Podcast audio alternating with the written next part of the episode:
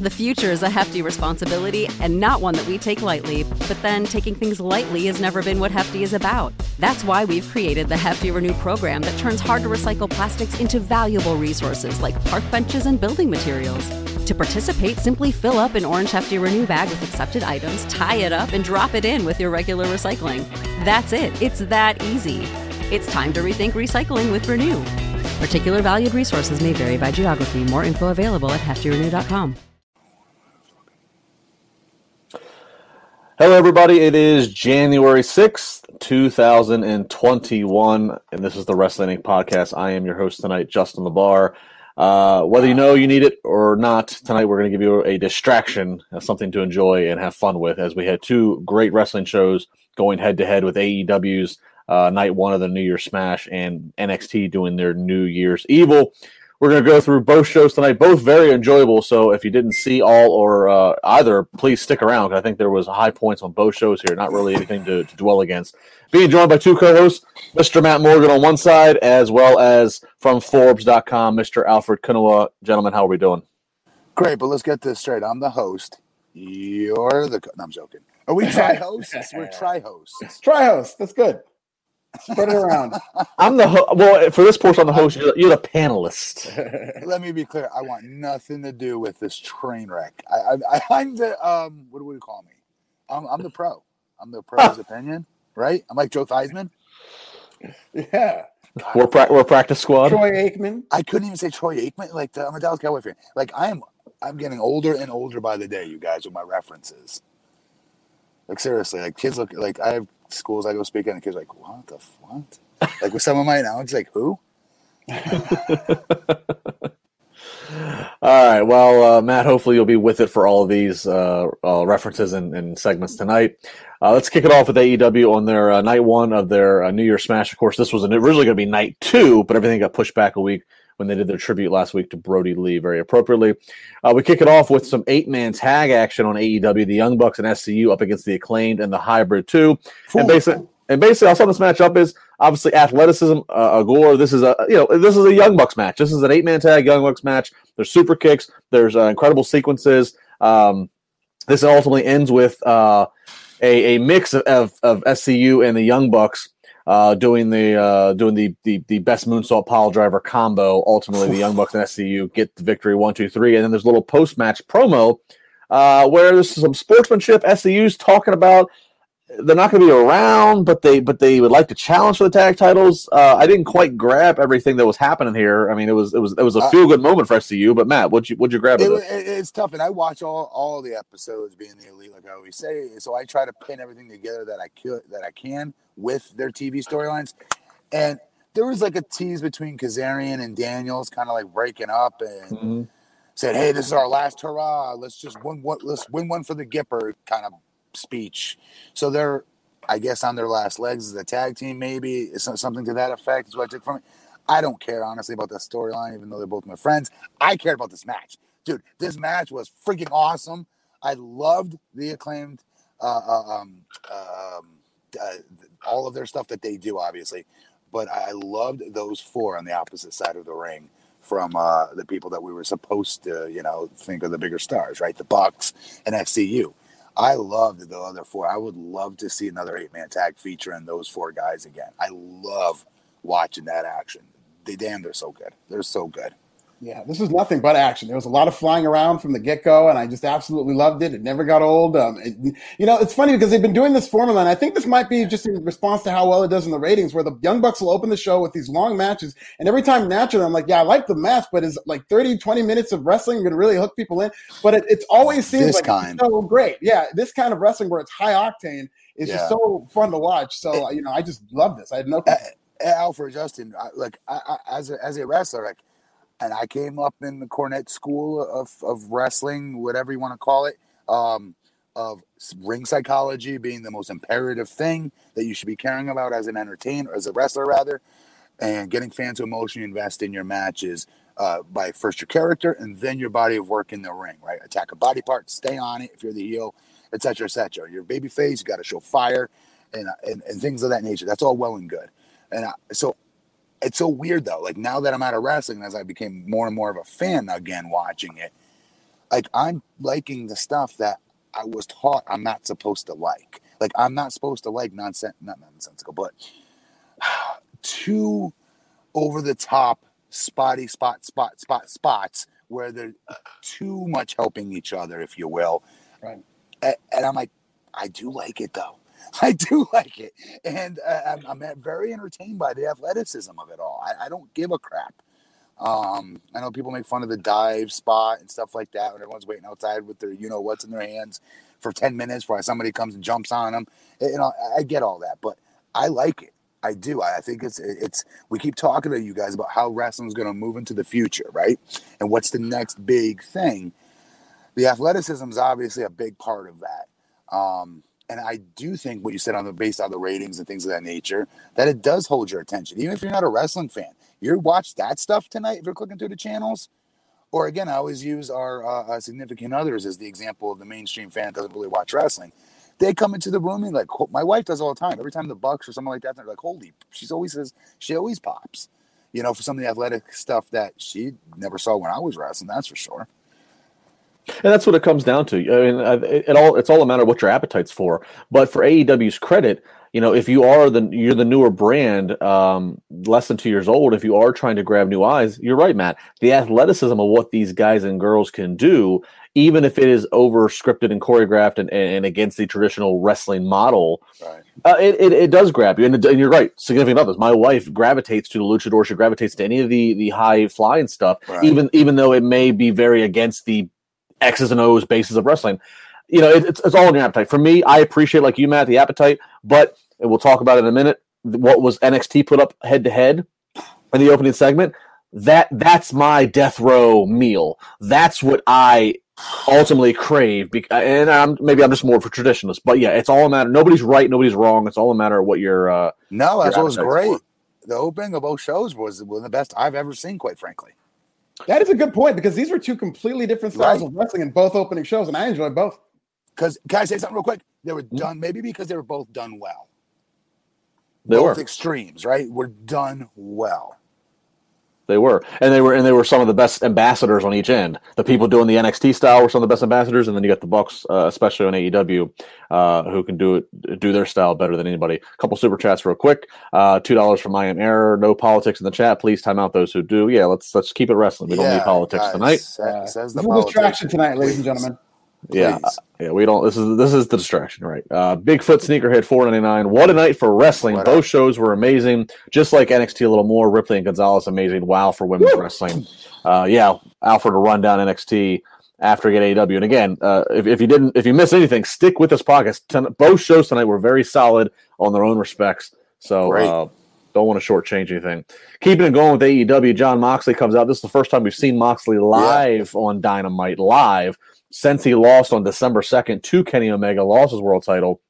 Moxley coming out, basically not going to boohoo, says, you know, that's life, that's this business. Sometimes you end up uh, in the bad side of a deal, sometimes you take it on the chin. But he acknowledges Kenny Omega and that used car salesman, Don Callis.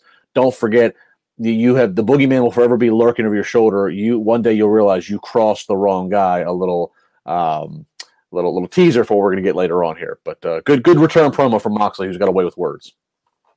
Yep. All right. It was a great promo. Yep. Uh, backstage, Dasha with Orange Cassidy and Chuck Taylor. Uh, an update on Trent. I didn't miss this actually. I guess uh, uh Trent is going to be out uh, with a torn pec injury for four to five months. So now it's just down to Tr- Chuck and Orange Cassidy out of the best friends. Here comes Miro, Penelope, and Kip to interrupt. They go back and forth. Um, uh, Miro basically talks about, you know, oh, you should be doing my car, my laundry. Ultimately, we're going to see next week Chuck versus Miro and uh, they're using a Japanese term in wrestling, a young boy, uh, basically being a protege. That if Chuck loses to Miro, Chuck will become Miro's young boy until after Kip and Penelope's wedding. Matt, we've been you, we've you and I especially have been a little bit harsh on them this whole Miro Kip storyline. Do you like this progression of what's happening here? If Miro better damn sure win, that's all I know. Sure. Um, although it would be pretty funny, I guess. but I don't want him to be funny. Right. I, I, don't know. Um, I, I don't know. I don't know. And real quick, torn pec. Uh, to get people in the chat room, stop talking about that stuff. Let's talk about maybe you guys can make fun of me in the chat room for this one, gratuitously putting myself over with an old man Morgan story. So, old man Morgan here was set to win the TNA World Heavyweight Championship, my only World Heavyweight Championship I was ever going to win, in a little tournament called Bound for Glory Series. It was the very first one we ever had. That thing was set up for me to win. And dumbass here tears his pectoral muscle. Never got hurt.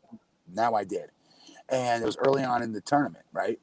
And I thought we were gonna have to have surgery, the whole nine. So they had to rewrite stuff. and ended up getting rescripted and rewritten.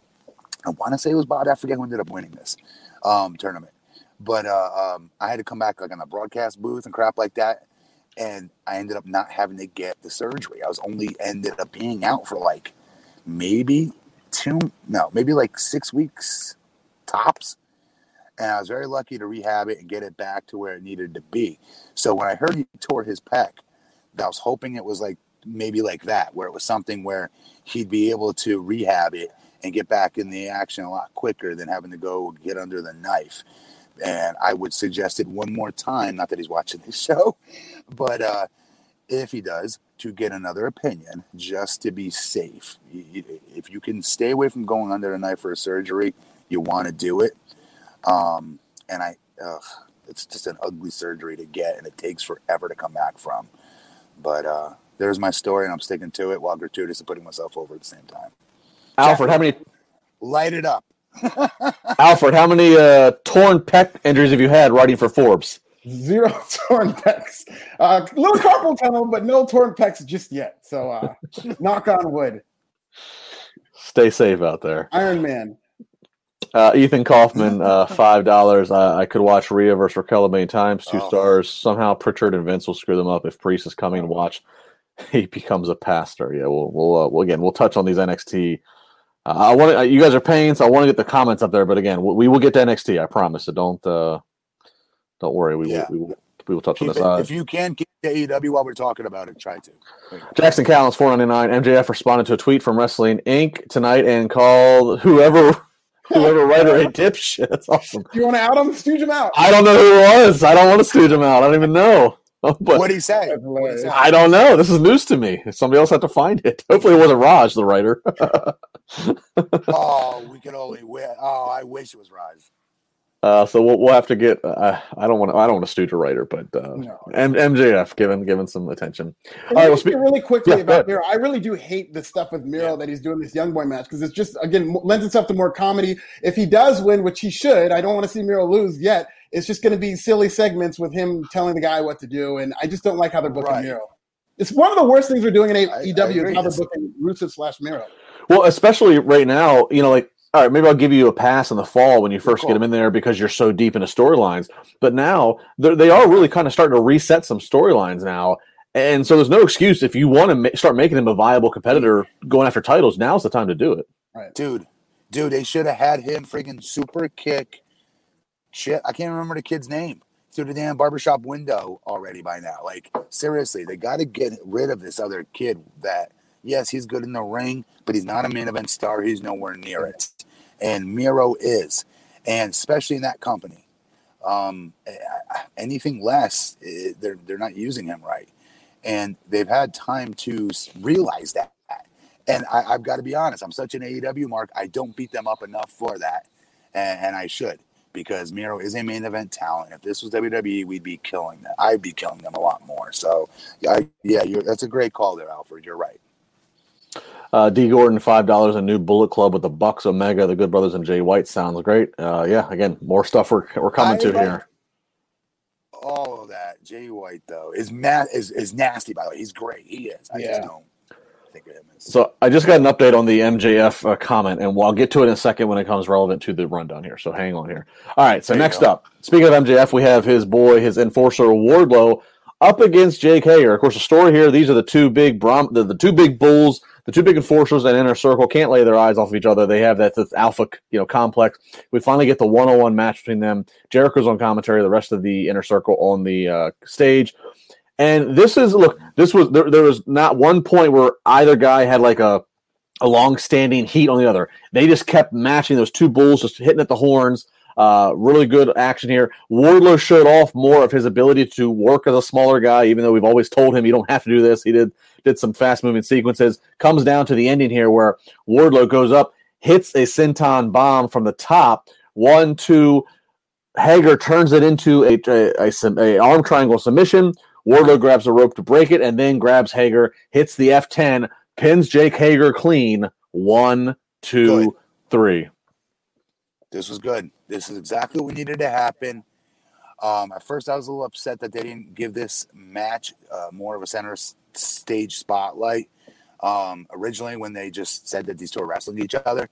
But with that said, there's so many storylines in that company that we need to get the ball rolling here with with Wardlow. And this was a very good step in that direction. That's a that's a great win for him. So I, I was happy to see this. It really was. And Wardlow can talk too. They don't let him talk a lot, but he cut a promo before this match that I thought was really good. There was a few weeks back, he screamed at Jake Hager when he was like, Why is this guy looking at me? And he showed a lot of personality and fire there. I thought this match went longer than I thought it would, but it didn't go too long. It was a very good right. match considering these were two giants, and I just really liked it. Yeah, this was. If You gotta be you, careful with two you got to be careful with two big guys going that, that long, Justin, because right. it does lend itself to be a little bit boring. You always want the shorter talent to be able to create the movement in the action in the ring of the big guy standing in the middle, like Kevin Nash. You always hear talk. That's why we see Kevin Nash in his matches. Uh, one on one, big man one on one, which he taught me, which is you shoot a little AJ Styles off the ropes, have him duck one, have him duck the second big boot to the mush, like, like, like, little things like that. Just that back and forth hitting the ropes like that is creating action for me makes me look athletic. And I mean, I'm doing anything. And these two big guys, I thought did a very good job of creating movement in there, which is next to impossible with two big horses. So that was very impressive. And, well, to the point, Matt, about about these two guys, you know, Wardlow is, you know, he's six two, six three. He obviously is very well built. Next right. to Hager, next to Hager, he's shorter. He got dwarfed by Erick Rowan last week, and then what we saw in Wardlow I tonight. That. I hated that. And what we saw in Wardlow tonight, there was a sequence where he did a quick roll up. Look, and I've, I've, told, I think I mentioned this before on the show. You know, knowing him since he started, he can do the senton. He can do some things that a guy like of his size, who is predominantly bigger than most of the AEW roster, it just happens to be the guys right. I just named, and Hager and a and a Rowan. He's yeah. bigger than most. But by by seeing him work the way he did tonight, Matt, part of me wonders: Are they going to let him be kind of like the hybrid, where he's a big, like kind of a, a, a, like a like a Luchasaurus, where he's big but he can do things that. Yes, I, I, I think the, I hope the answer is yes. He doesn't need to work a giant style, even though I keep getting on EW for not having enough per se big guy like giants, not big guys, giants. Um, he's like you said, six foot two, six foot three, maybe six foot four. That in my book is not, not a big man. It, where I come from, a big man you're a big man when you're six six to six eight. You're a giant from six ten to seven foot, whatever. In my weird head of mine, um, but I think it's better for him not to. Although if they were going to continue to book him as a big man, I did not like. You know, I was excited to see Rowan come out and get that little, you know, send off, which that was awesome for all our all of our all of us to see. Um, I just like, oh crap, why has he got to go after Wardlow? He's yeah. like a foot and a half taller than him. No, yeah, I was like, stay away from him. Yeah, again, like Cornette was screaming when I got called up to SmackDown, and immediately they throw me in the ring with Big Show. He like broke his TV over it.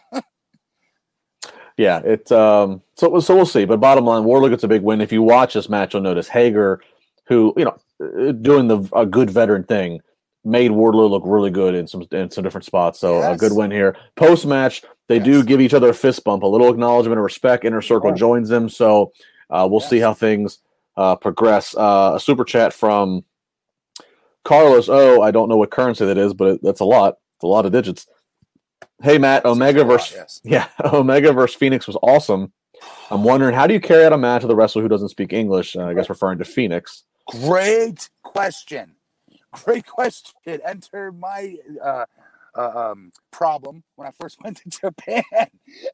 you count, you you count, you make very good friends with the referee. Number one, yeah, and you utilize the crap out of the referee. I mean, you really have to utilize them. But then I'll be honest, in pro wrestling, there are things called there. There's a spot called an international spot that every wrestler of all different languages and backgrounds knows. It's simply, a, I believe, if I remember this correctly, it's a shoot off, uh, like hip toss, arm drag, body slam, something like that. Shoulder tackle. But there's, yeah, they're, they're, they're, all, but but they call it the universe. They call it universal spot. Um, I'm sorry, international. It's it's literally called international, um, for that reason. And um, yeah, you, you, when you're in the ring with each other, you read each other's body language a lot of the time. But r- the real question here, and why I'm even more impressed, is because they're not Matt Morgan wrestling against uh, another like bigger Japanese wrestler, let's say, where it's going to be like a knockout drag out fight. These are guys that are doing crazy high spots. Do you know what I'm saying? So what they do is they go into the ring, which I wasn't a fan of doing this when I was wrestling. But they do. They go into the ring and they practice it, they practice it, and they practice it. They talk backstage and they memorize what they're going to do out there. You have to with the crazy high spots these guys are doing, the risks they're taking. I'm normally not a fan of that. But what I just say at the open of the show tonight, I was super impressed with that eight man. Believe you me, zero of that crap was called out that. That was memorized, that was rehearsed. And I don't care. I was entertained by it. But to break the language barrier, like you're saying, you've got to go through those spots. There's no way around that because you need to be able to make sure you're safe, especially with Rey Fenix and all the crazy stuff he does. He is so damn good. I love watching him. Yeah. Yeah, and I, I actually think I don't know for sure. I don't know them really well. I, I, know I know Penta does not speak English really to the boys, but I, I think Fenix a little bit. But uh, it's all valid. You're right, though. Practice but a great question. It is, and I think, and you can also get away with it better right now when you really don't have a ton of fans. You know, calling in the ring has always been a benefit of because of when you have a live crowd and to make audibles based upon what the live crowd is is reacting to. But in this case, where you have minimal crowd, if any, and your ringside sound is all being manufactured by uh, workers, um, you know, yeah, I think I think the rehearsed match is going to give you a better no, quality. No, Justin, no, no, no. Uh, I'll argue you because you don't have the fans that rehearsed match that you talked about backstage and you went through, you know, backstage spot for spot, right? Yeah. And you memorized it. You don't have to change it on the fly because there are no fans out there to tell you they're not buying. No, that's what I'm saying. That's what I'm saying. It, the, yeah, calling so in the they ring. just get to stick to the script. Yes, as they planned it backstage, and right. don't have to worry about anything else. That's what I'm saying because your ringside guys and girls are going to follow the, the program you want. You don't have to worry about calling an audible against an unruly crowd. That's what I mean. Is that you can get away because with it? The, fan, the fans didn't. Yeah. Yeah. Yeah. Yeah, and that's what's right now. You can do it more. Uh, another super chat, real quick here. Uh, it's Z for five dollars right now. Raj is downstairs in his club basement, blasting blinding lights, shirt off, and doing money angles with Monday's super chat. Great show Monday tonight. There, there, there's a visual for everybody. Yeah, thanks for putting that in my mind. Jesus. oh wait, wait, wait, Alfred, you have not been. Ble- hang on, uh, Justin. He's not been blessed yet with uh, uh, a Manscaped ad where Raj, Glenn gasses Raj up on nights that he's drinking on here and gets him to like take off his shirt and show his uh, manly shaven chest. Oh, is that right? That's the thing around here. Okay. it's a, it's a, Side, Alfred. it's a thing called Friday Night Raj, where uh, he starts the wine early, then he moves into the Scotch or the Jack Daniels, and he starts blasting blinding lights, and he starts cutting promos on Dave Meltzer.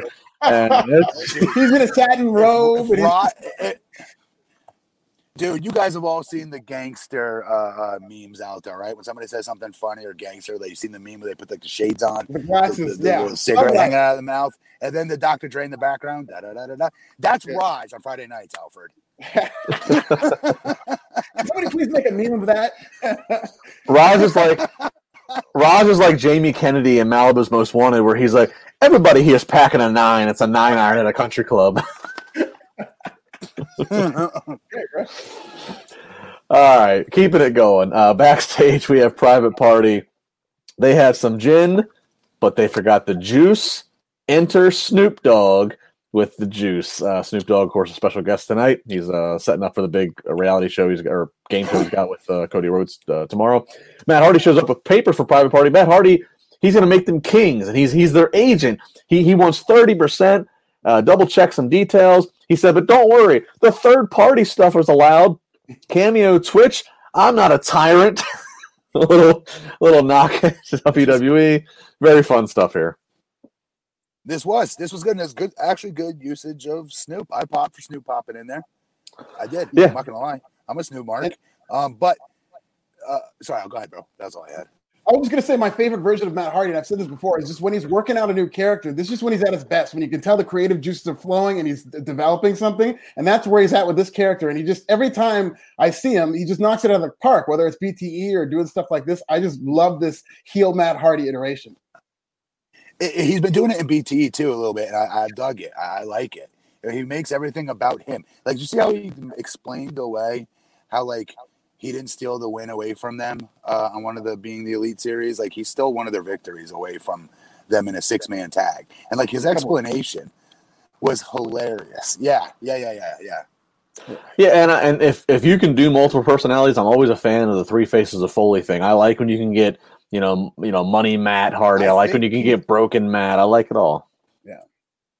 I think he's really though getting into this though. I think he's it's now a couple times. It's more, you know what I mean. I don't want to like curse it, and then like next week he's, oh yeah, Matt Hardy again. but like it's you know what I mean, or whatever carnation he's going to be. This one I dig. I do.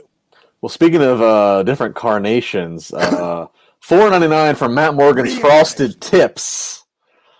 Matt Morgan's Frosted Tips. What is your favorite version of Raj? Monday Night Raj, Big Money Raj, I Manscaped Raj, Friday Night Too Good for the Fans Raj.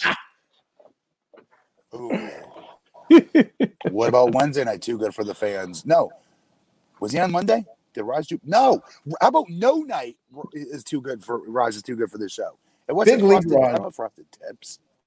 I used to have frosted tips. I did think that was over. And if those of you that are thinking that's funny, in 1999 it was over. Matt Morgan's Frosted Tips is right there next to John Cena's bald spot. It just is what it is. So. Nah. John Cena has a bald spot. I don't have frosted tips. Once upon a I don't have enough hair to have frosted tips. Alejandro Villarreal, five dollars. I like. Uh, I just like how great Fenix looks tonight against Kenny. The same with Metalik for Santos Escobar. Maybe I'm biased with the Mexican uh, Mexican luchadors. Yeah, some. If you like that style, there was a lot I- tonight. I like Kenny Kenny's match much better. Sorry.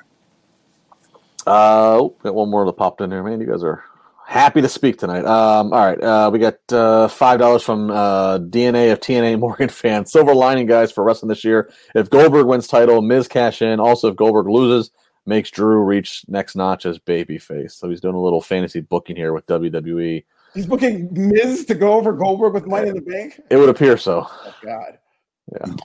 Yikes. Great name though. That was a good name. Uh, yeah, I, I don't. yeah, Could you even picture that? no.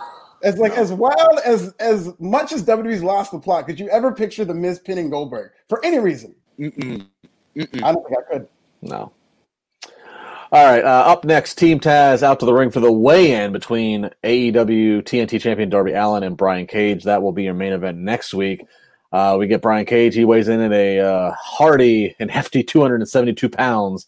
And then our, Darby Allin steps on the uh, scale 170 pounds. So a 100 pound difference here. And then Taz like, oh, well, it's 100 pounds. But look, he's got shoes on and Allin's got a belt on and all this stuff. Allin grabs the skateboard and basically says, this is not a nine month storyline. This is a 27 year storyline. I've been dealing with shit like this from people like you my entire life. So let's just go ahead and get to the get to what's going to happen. Expecting there to be a big uh, jump of him, and just as he gets ready to defend himself, once again, lights come out. Stop me if you've heard this one. Snow comes out. Here comes Sting. All Team Taz is scared away by Sting. Sting and Darby Allin stand tall. There's a, a little more of a eye exchange. It's a stare down exchange between Sting and Allin. Of course, the question again is being asked: What is the connection here? Matt Morgan, this has been the same thing now for a couple weeks. Are you still into this? Are you, do you care? I, I we can't call him Allin. It feels weird. I gotta call him. We gotta call him Darby. I know the report probably calls him Allin, but it doesn't feel like an Allin, right? It's just Darby. Yes, I Um, am. I am reading off eh. Sting. You're right.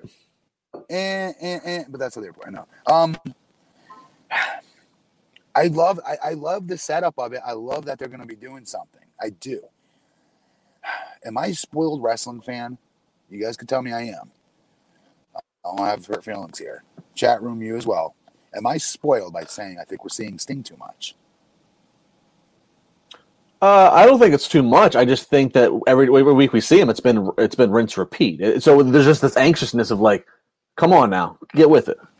Yeah, there's nothing advancing. I, I have no problem with long term storytelling. One of my favorite storylines of all time was Hulk Hogan versus Macho Man heading into WrestleMania 5 because that was a year long buildup that they started that build at WrestleMania 4. Uh, but they kept advancing it to where it built to a fever pitch. This is just in a holding pattern where we're just seeing the same segment uh, every single week. But I did like the new TNT title. I thought that looked really awesome. It was. It's pretty fresh. I, I, and dude, even like Hogan Orndorff and like there was yeah. Bundy breaking his ribs, right? Like those were very long term storylines and they were very well done. Um, and we were into them, but they moved little by little. Um, this is you guys are correct. It is rinse and repeat. It is, but um, I'm I don't know. I don't want to say I'm sick of staying because that's ridiculous sounding uh, in of itself. But I don't know they got to do something with these two. Like I'd almost rather to see them backstage bump into each other or, or, or something they could have done and gotten the same sentiment out of it. I thought. Well, and with this being and with this being advertised, I think they said so that this is going to be the main event next week of Darby versus Brian Cage. You, this is the that a main event situation is the perfect time for us to finally get the next to finally get some progress where you know, maybe Sting attacks Team Taz with a bat, but maybe we get a little bit more. Okay, why is he taking a like in the Darby? I've seen uh, our chat room and, and, and, social media. I've seen, you know, as ridiculous things of Darby is Sting's long lost son, or just Darby's just his protege, whatever. We, we just need something more at this point. So I think we'll get it next week, hopefully. Uh, backstage, mm. yeah. Go ahead, sorry. Backstage, MJF brings a cameraman into a room. Jake Hager is super mad about his loss. MJF tells Hager that he should be proud of himself. He got in and out of the ring, which doesn't always happen in pro wrestling. He's still undefeated in the octagon. Hager says MJF almost dropped uh, when he came into the room, but he's cool and he gets a fist bump. Uh, Hager then leaves. So this is where uh, our MJF gives uh, uh, a unpleasant shout to Wrestling Inc. comes in.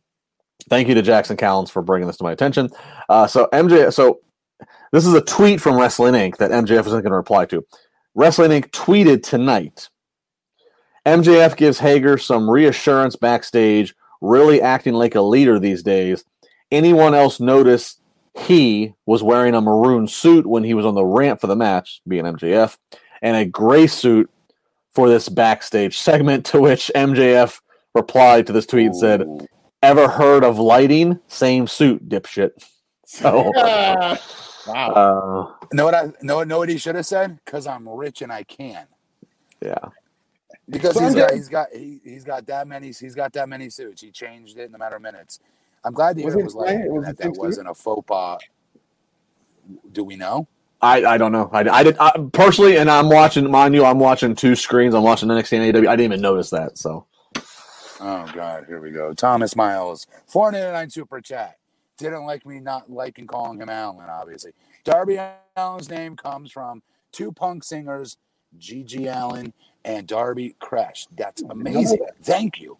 But I, am just saying, when we when when I, as a wrestling fan, I think of Darby. When people just say Allin, I don't think of Darby Allin. I, you say Darby, I think of Darby Allin. That's all. I'm with you. All right, uh, backstage. Thank you, thank you for the 4.99 Wikipedia. I appreciate it. Raj, thanks you. Uh, Alex Marvez backstage. He's got Jurassic Express with him. Marko Stunt's all fired up. Here comes FTR. They cut off Marko Stunt. They say, What do you even do? You're a glorified mascot, you little midget. And Marko Stunt's going all crazy. He says, Next week, FTR up against us tells Luchasaurus, I'm taking your spot. So next week, it's going to be uh, Jungle Boy and, Mark, and Marko Stunt up against FTR. I, I haven't seen FTR in forever. I feel like it's been months since they wrestled. Great. So so FTR getting heat on what Marko Stunt in that match will be yay entertaining until Jungle Boy gets a hot tag. I love Jungle Boy. We all love obviously uh, um, them as well. It's just I don't know. Marko Stunt sometimes hurts them every once in a while, and uh, I don't know. I also think if you're gonna have Jungle Boy is in the, or actually, if you're gonna have Marko in the tag match, I think it's better to have Marko as the obviously very wee little guy, and then have big old Luchasaurus there with him. Having Marko and Jungle Boy, the two, I don't know. It just it seems weird to have. Why would you tell it takes the biggest away from Jungle Boy? It takes it takes away Jungle Boy. Yeah, it's his turn to get the heat on him, and yeah. you get sympathy for him because he sells his tail off. He's so good at it. Not many talents today are good at selling. Jungle Boy can sell. I love Jungle Boy. Exactly. It, it's it's much more fitting to have. It's much more fitting for the hot tag to go to the biggest guy you have in your in your group in Luchasaurus. Yes. That's just weird to have him on the outside. Yes. And they've got like a Freebird thing going on, and usually it's the big guy with Marko or the big guy with Jungle Boy. They usually never Right. do those two together. So it's, we'll see how it works. You know, you know, I know it's a weird. For, for good reason. Doesn't let me ask you a question, Alfred. Does that make them stupid for No, listening not at to all. him? For, Okay, yeah, okay, it's really that's exactly what it should be. But You uh, have a six foot you have a six foot eight monster as part of your three man tag, and uh, you let little Marko Stunt run his mouth to get them in a match versus them, and you, I don't know. I don't know. Oh, you mean, you mean stupid. Boy and Marko Stun that makes them dumb for for accepting the challenge? Oh yeah, kind of getting tricked into it, right? Yeah. Yes, instead of saying, Yeah. you know, you know what I mean, and then have you know Luchasaurus step is you know in front of him, like no, no, no, no, no, no, no. Right. It's gonna be, you know what I mean, something like that. I don't know, because that'd be a great tag match. That'd be a great angle, quite frankly. I'd, I'd pay money to see those four work. I would. Uh, here's a random super chat from Jody Shauna Jenkins, Canadian five dollars, completely random and off topic. But Hey, do you guys Jody Shauna. remember? Do you guys remember the Ken Patera in ring segment when he blew up a hot water bottle with his mouth? Yes. I don't remember that Are either. you kidding I me? don't. Absolutely.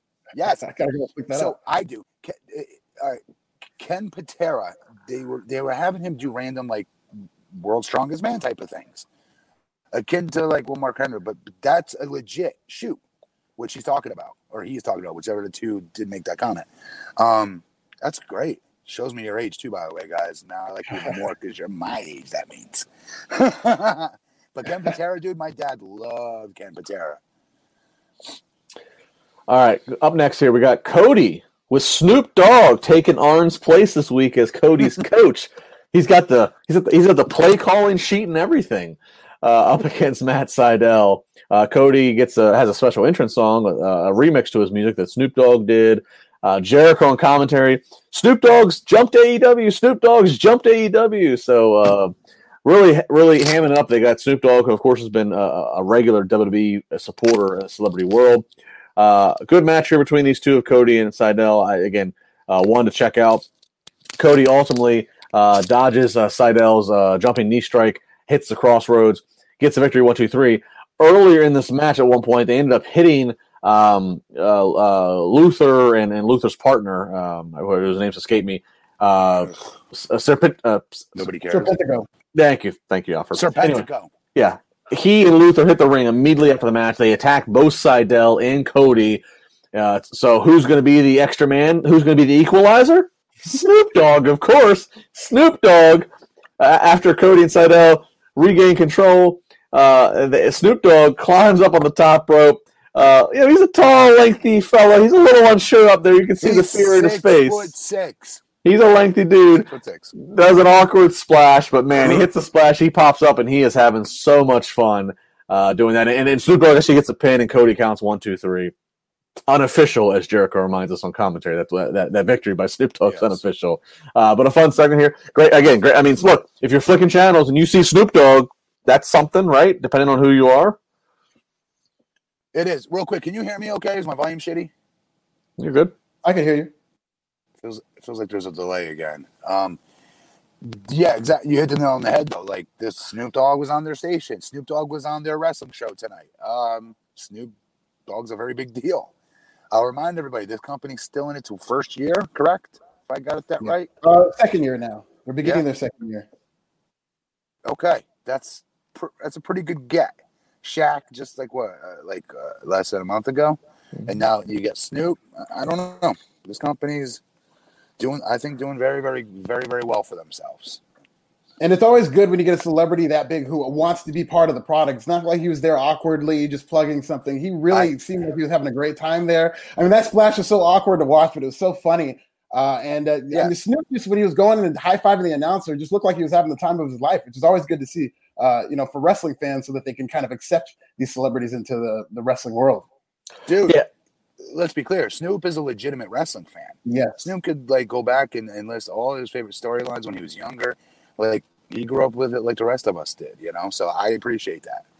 And, And he's that's got theme songs in two different companies now. He does, and that's what's interesting. You know, Snoop uh, you know, again, they all were, they had they had the banners on the ring aprons, they had it all around the barricades. You know, him he's doing the the Go Big Show variety show with Cody Rhodes that, that debuts tomorrow, January seventh. So obviously there was a TNT, there's a Turner connection that that show's gonna be on TBS. But yeah, he's a wrestling fan, so he shows up willingly. You know, I saw jo- I saw jokes on social media. It's jokes, but it is a real thing because we've seen WWE's been a little spiteful. I'll be curious when the next time Snoop Dogg gets an invite from WWE to come around because we've seen them be a little spiteful of uh of he just opened he just opened up that new t-shirt stuff with, with like Undertaker. Those are those are very successful t-shirt sales. I'm just wondering like are they completely still closed that down? Do we know? Don't know. The website for it or something like that. He There's also- a link to it he- that I heard he they took down. He also does his what his cousin Sasha Banks' theme song. Yeah, I'll be curious to see if Sasha Banks goes back to her old theme music this Friday. If she does, you'll know why. That's a damn shame. If so, I'm sorry. That's friggin' that's small. WWE, you're a conglomerate. You're the New York Yankees. Settle down. It ain't gonna kill you. Dustin Eck five dollars. You guys see that Brodie Lee Jr. and Marko Stunt did a promo battle on AEW Dark. Yeah, that was a lot of fun. That was good stuff. No, I'm actually. Really? I usually watch Dark, and I missed this one. Okay. Check this out. Uh, uh, Tony Khan even made a point to say that uh, Brodie Lee Jr., uh, eight-year-old Brodie, uh, wrote the dialogue, and it's it's some pretty good dialogue. He talks about how the next time I fight you, uh, referencing when he's 18 years old, has his AEW contract, I'm going to be much taller, and uh, you know it, it's a, it's a good little promo. And, and and Tony Khan said this was all Brodie Lee Jr. Uh, and, and Tony said go out and go ahead and do this. Fought Well, off the I love security and everything. I love. I, I'm dead serious. I love Tony Khan more and more. I'm being dead serious. I love this. This is feel good stuff, and those that I can't imagine anybody like crapping on this. I hope not. Hang on, I, comments are flying up. That I did not mean to hit. Can you guys not hear me? Not here. No, it's good, Matt. And and you know, the, we talked. I talked about it earlier today on, on the Wrestling Daily. You know, there was video of Natty and uh, Tyson Kidd and and and Liv Morgan, a video that that Brodie, that Jon Huber's um, wife Amanda posted on her Instagram of Brodie Lee Jr. wrestling in the ring and, and training a sense with with with some of these other wrestlers. And uh, you know, I, I've never, I have not lost my father yet. I, I I have not had to experience that loss, so I can't relate to him but it's it's it's all the stuff that's going on with Brodie Lee Jr. and the family. I just think it, it's got to be some kind of not only comfort you have comfort, but like almost like a welcoming distraction. You know, you just lost your father, but like this kid is getting Yeah. to like uh, do all this stuff, and I don't know. I just I don't I don't really know how to articulate it, but it makes me feel good every time I watch it. And I hope it's when you got somebody like Brodie, when you have somebody like like like Brodie that meant so much to so many different people, which is obvious. The boys, are the same, you know, the boys take care of the boys. Um, Same thing with their families. This is you're, you're just seeing it in a different way. The other way, a lot of times it happens is they pay for tons of stuff for their kids, uh, things that just go unreported that nobody really knows about. Um, but this is really a lot of people doing a lot, which is it says so much about you know Brodie. It really does. It does. Up next, we got some AEW women's action. Uh, so AEW women's champion Hikaru Shida, she's the champion up against the challenger Abaddon. Uh, this is a very smoke and mirrors match. It actually goes two segments. Two segments. They go to the picture in picture. Um, it starts. Abaddon even runs to the stage, charges Shida. Uh, again, a lot of brawling, uh, kendo stick to the head. Ultimately, we get to Abaddon chasing Shida under the ring. Shida comes back out. Abaddon is bit into her. Then we get into some more traditional wrestling uh, back and forth. Ultimately, though, Shida does get the victory by pinfall. I'll, I'll reserve my opinion here in a moment. Let's go to Matt first. Uh, AEW Women's Championship match. Shida gets the victory in a very unusual match. No, nothing. This did nothing for me. Nothing. I don't think Shida should be their champion. No offense to her. Um, this is the only like semi weak thing they have in this company is how they're showcasing their women's division. They've got girls that can freaking go, and I'm not saying Shida can't go. She can. Um, but her character, there's nothing whatsoever developed about her character. I don't know anything about her. I don't know what makes her tick. I don't know what her was it a dream to be a wrestler her whole life? Did somebody tell her you'll never have a shot at hell being a wrestler? And now she is. Like, what do I know about her? I know nothing. Nothing. I know more about Ab. Uh, um, how do I say her name? Abaddon. Abaddon. Abaddon than I do the the women's champ, because Abaddon, what you see is what you get. She's like the Amazon from pro the, the Nintendo game Pro Wrestling. Those of you guys know I'm talking about. She's the, the uh, character comes out and literally bites you, like Amazon did. You know what you're going to get from her. She's a monster, and she's going to bite you, and she's going to do this. She's going to do that. You get what you get from her. You know it right away. With I'm a big fan of that. I don't know what it is. I just think of the belt. I, I think that the, the the the the belt is on the wrong talent. I think it's been on the wrong talent for quite a while. Um, and, and they just have better girls like even Penelope, Penelope Ford. They've done nothing with her to get her where she should be by now, as a singles act.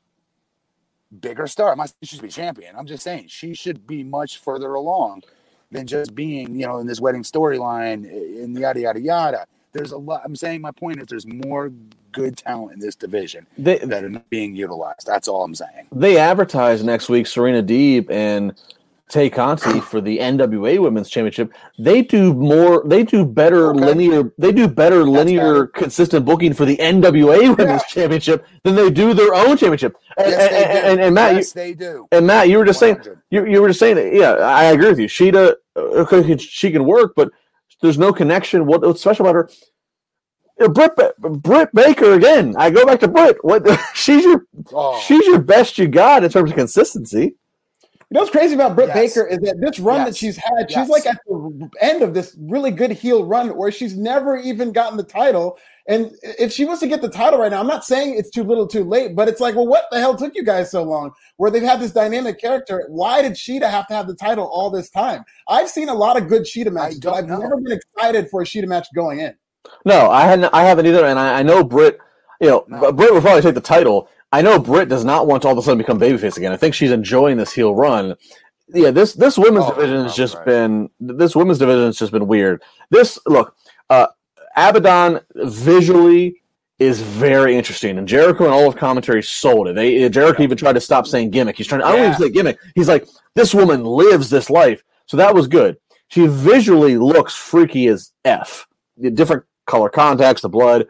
Yeah, She is, she is green. yeah. She so they wanted two segments of this match. sure. She can't do a traditional two seg. Or, or I can't. I want to say she can't do it, but asking her to do a two segment traditional wrestling match with Shida probably wouldn't have been as good. So I understand the whole smoke and mirrors, the, the gimmicks of blood, but Yes. at the end at the end of the day, try to find a no contest or something. I know AEW doesn't like to do that, but all of a sudden, building and talking all about this Abaddon character, and then she ends up getting pinned by this this whatever Shida finish Yes, kills it kills everything about her. is stupid.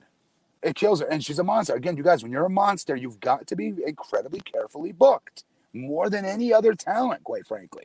Um, but yeah, you talk about her being a little bit green and whatnot, um, and, and them doing like smoke and mirror. But like, dude, I don't want that from her. I I don't want her in, in a two segment hold for hold catches can or high spot style match. I want to see what I was seeing. I want to see her biting.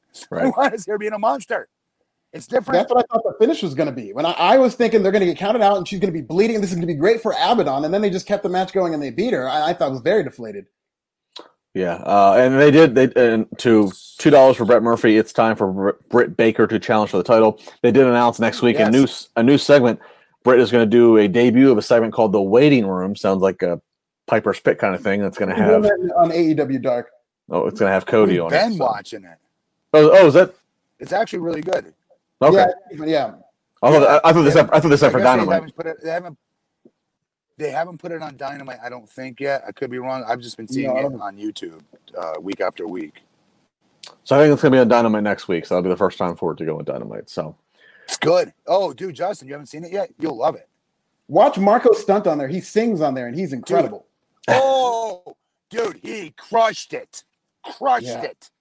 Dude, I couldn't believe how good he is. He's a really good singer, dude. Like a professionally serious, good. Justin. I know you think Yeah, I'm it's not a gotta watch this. He's Yes. a legitimately like. I, I don't want to insult the guy, but he that's what he should be doing. Yes. Honestly, Dude, I was gonna say the same thing. I was gonna say Yeah. Tony Khan. You need to be producing his CD, dude, because he is Yeah. that good, and I could see girls all loving him and, and what, dude. Yes, I agree.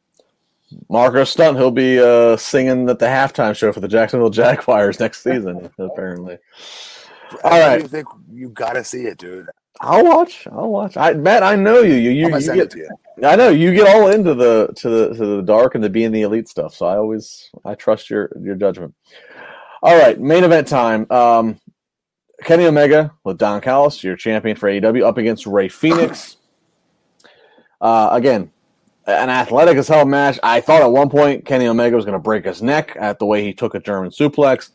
Uh, again, entertaining match. We talked about styles. What's your appetite? What do you want? Watch the match.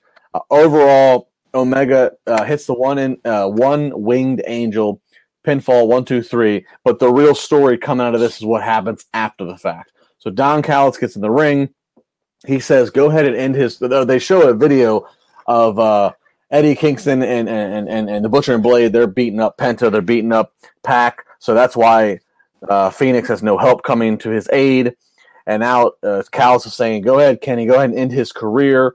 Here comes Jon Moxley. Jon Moxley comes out with a barbed wire baseball bat to beat up Kenny and come to the aid. And then after that, we see the Good Brothers, Karl Anderson, Luke Gallows, Impact Tag Team Champions. They come out, they attack, and now you have them along with Don Callis and Omega. They are fighting off, you know, Brian Pillman. They're fighting off Brian Pillman Jr. They're fighting off all the different people coming from ringside of AEW. Jericho's noting it's a, it's a, it's a hostile takeover. Who's going to come? Uh, and then all of a sudden, here comes the Young Bucks. the Young Bucks. If somebody's going to come save the company, shouldn't it be two of the EVPs, right? Yes. The Young Bucks come Yes. out, and now all of a sudden we have this moment that commentary is selling really well of like, well, hey, you know, the Bucks got history with Gallows and Anderson and Omega, and then all of a sudden Omega, Gallows, and Anderson they hold up the two sweet sign, and the Bucks reciprocate, and that's how we go off the air. Matt Morgan, you're a big elite fan. You follow. you- You're an AEW mark. You follow all this. Are you on the hook? Dude. Yes. Are you kidding me? My head was exploding. Yes. I love this. Love, love, love this. I was gonna be like, I'm like, oh, they're gonna already go through this. They're gonna super kick them. Oh no, don't. And then when they did, when they actually did the two sweet and they did it back, I was like, f yeah, this is awesome. Loved it. Yeah, took me completely by surprise, and I just loved how they went off the air like this. I grew up with Saturday morning wrestling, where every week they would go off the air with some big angle that leaves you wanting more, and this is exactly what this was. I just completely love this. I didn't expect the Young Bucks to turn this soon, and uh, you know, I actually kind of thought that this was going to set up a tag team feud between the Young Bucks and the Good Brothers, but then they all kind of aligned together, and I have no problem with this. Alfred, I'm just So- like you. So, so really quick, Go ahead. Go ahead, Josh. I'm gonna step on you. Go ahead, bro. No, no, it's all right. Go ahead. No, Al, I was just saying, I'm just like you. When I when I'm I'm looking, I'm like, okay, here's the best tag team Impact has to offer. So if we're gonna have a best tag team from Impact and, and, and then the single star who's under Impact's whatever and and, and, and Omega, when the Bucks came out, I'm like, okay, Yeah, Bucks and Moxley, this is a good six man tag. So that's where I was going, it is. Mm-hmm. So and and they swerved me right there. So here's my thing. I don't want to throw a wet towel on this. I don't. I'm hoping I am wrong. I pray that we get to continue this awesomeness of the Bullet Club being back. But what happens if Young Bucks just set that up just for next week to be like, haha, just kidding, F you. Then they like, you know, they're not really it. Well, well, and that's a great point, Matt. And, and you know, we've you know on Impact, we've been seeing the Because they went off the air. Yeah, no, it's a great point. There, there's a lot of questions to be answered. You know, on Impact, we've been seeing the NWO style paid advertisements by AEW with Shivani and Tony Khan. And this is really the only on screen involvement Tony Khan's had since his company's inception. And so it does, you're right, with the Bucks being who we know, two people who are the foundation of AEW who are now aligning with this Impact insurgents like yeah, wait, where do you go like does, does tony khan surface in this like what i mean it- it's you know That's a good question, man. That's a good question. Um, I hope not. I hope they stay the Bull Club. I hope they continue this. But like, we do lose a pretty sweet dream match, tag team match. You know what I mean? In this, which okay, I'm okay with for the greater good of the visual of seeing them all together. like a true mark. I admit it, at least. I like it. I dig it. Yeah, I mean, the, I guess the you know it's it's great that we have these things to talk about because you know you talk about okay, Impact, AEW, you know, uh, you know, uh, Moxley showed up in a pre-tape uh, to New Japan just recently with Wrestle Kingdom, so I mean, it does leave all these leave the speculation of like, okay, what could they all? You know, are they all behind closed doors talking? What are they trying to build to? Maybe down the road. So a lot of things to talk about and speculate about. It is exciting. So uh, AEW, a big way to go off again. They have night two next week, which of course will be here for New Year's Eve or, or New Year's Smash uh, night two. Right. Uh, but that was that. So very exciting. Uh, we've already we spent 54 minutes on this. Yes. I don't want to shortchange too much, but I don't want to go too long. Alfred, please go to NXT because NXT had some good good shit too. Very good show. New Year's Evil. What, what, what, and, real quick before you get into this, Justin, we'll, we'll, we'll uh, I'm sorry, Alfred. We'll spend sure. some time on this. Um, because this was a really big show, you guys. Um, I'm the one who usually rushes us off this one, so um, if that's cool, well, we'll just get, take it as it goes because this was a really good show. We got to give it its props. Absolutely. You know what I mean? Go ahead. Sorry, sorry, Al. But we get into New Year's Evil. Opens with Dexter Lumis. He's in the dark. He turns the lights on. He's in a control room, and they start the show. We go right into Karrion Kross versus Damian Priest. As we mentioned before, I just love this match. Oof. Very hard hitting match if you didn't like the high flying of the Young Bucks in that eight man tag match, this was for you because they were just beating the hell out of each other. Uh, Karrion Kross basically took most of this match, but they're presenting it like Damian Priest is this badass who could take a beating. He did make his comeback. They had a pretty scary spot where Karrion powerbombed uh, Damian Priest. Uh, it was a good looking powerbomb in that. It was very, you know, he didn't have any problem doing it, but uh, Damian laid it at a weird angle and folded right in half. Uh, Karrion hit the Doomsday Saito, and then his new finish, it seems. I think he's been watching some New Japan Pro Wrestling because it's a forearm to the back of the head uh, for the one, two, three. Karrion Kross looks like a killer, and I just love this match. He looked every bit of a killer, and the right person won this match. This was great. Great way to start the show, that's for sure. Yeah, and, and they made a point to announce ahead of time this starts the show commercial free. So this is a great counter to the eight man tag you got going over in AEW. Yes. And you know, again, I talked about I talked about at the start of this podcast is all about your appetites. This is a little bit more of my appetite traditionally, but even though this even though this feud only has it only had like three weeks of a feud, it was kind of uh, uh shotgunned, right? But you know, like the, their names, Karrion Kross, Damian Priest, the entrances, what their characters are, the music, how they look, how they work. This is a billboard that I could see in Times Square for WrestleMania in a couple years. And, I, and, and, I'm not no trying question. to I'm not trying to use hyperbole here. This is the WWE WrestleMania no. formula, and I watch it. Yes. Yeah, and this was I, I enjoyed watching so much. Not surprised. Kross won. Kross has never lost in NXT, mind you. He had to vacate the title, but he never lost. Um, and all I could think was I enjoyed this, and all I could think by the way that they had Priest lose, he even screamed at Kross like, you know, you're a bitch or something, and then Kross does him one more this screamed to me like Damian Priest is done in NXT. Yeah. Well, uh, I mean, this was, I, I, I, I did not like. I did not like them working against each other this soon with Kross coming back, just because Damian Priest is supposed to be this another monster, another big time star that we're lucky to be able to watch on NXT, still cutting his teeth, if you will. Um, but he's going on to bigger and better things. There's no question. Um, so maybe that's what maybe that's what this was, you know. Bigfoot Sneakerhead 999 Super Chat. Matt, I know you said this before that the NXT women's roster is amazing. Not going to lie, when you're right, you're right. I wish they would give them all give them an all women's takeover. Yeah, this women's and I tweeted earlier tonight the NXT Women's roster might be the best roster in all of wrestling in terms of a deep roster with a lot of killers who want that title. Mercedes yes. Martinez called out Io Shirai. Tony Shirai's been calling, or Toni Storm's been calling out Io Shirai. Rhea Ripley's at the bottom of this division. That tells you how loaded this division is. Raquel Gonzalez is going to be the number one contender. We saw Zia, Xia Li tonight, which we're going to get into. There's a lot of women who seem like capable contenders who can beat Io Shirai. Absolutely. I will argue I, I, will stack them again. Okay, sure, you've got the Sasha Banks, the Bayleys, Charlotte Flairs, Becky Lynch when she comes back, but like, I'll. That's just the top four, though. You know what I mean? On between Raw and SmackDown, there's some others. Obviously, I think Lacey's a big star waiting to happen if they ever did right by her. But you know, But other than that, and there's some others I'm leaving out, but you cannot compare them. I- I'm being dead serious. From top to bottom with that NXT women's division. I'll take it any day of the week. They should have their own show. No, I, I agree with that. I'd watch it. And I just want to. We don't normally do non super chats, but I'm, I can see the chat at the moment, so I just want to point this out real quick before we move on. James Potts uh, sends a comment saying, "Priest, lol, that's punishment." Martinez fool. Yeah, I know he was punishment Martinez. That's what he was. He would have been better staying off in Ring of Honor. James, think for a second. Yeah, punishment Martinez sounds cooler than Damian Priest, but Damian Priest. is- does. It does sound cool. but but but Damian Priest is not a, it, it, it's not a terrible name, what have you, and he, and he's still he's still doing the same moveset, look, what have you. Think about what you're saying, James.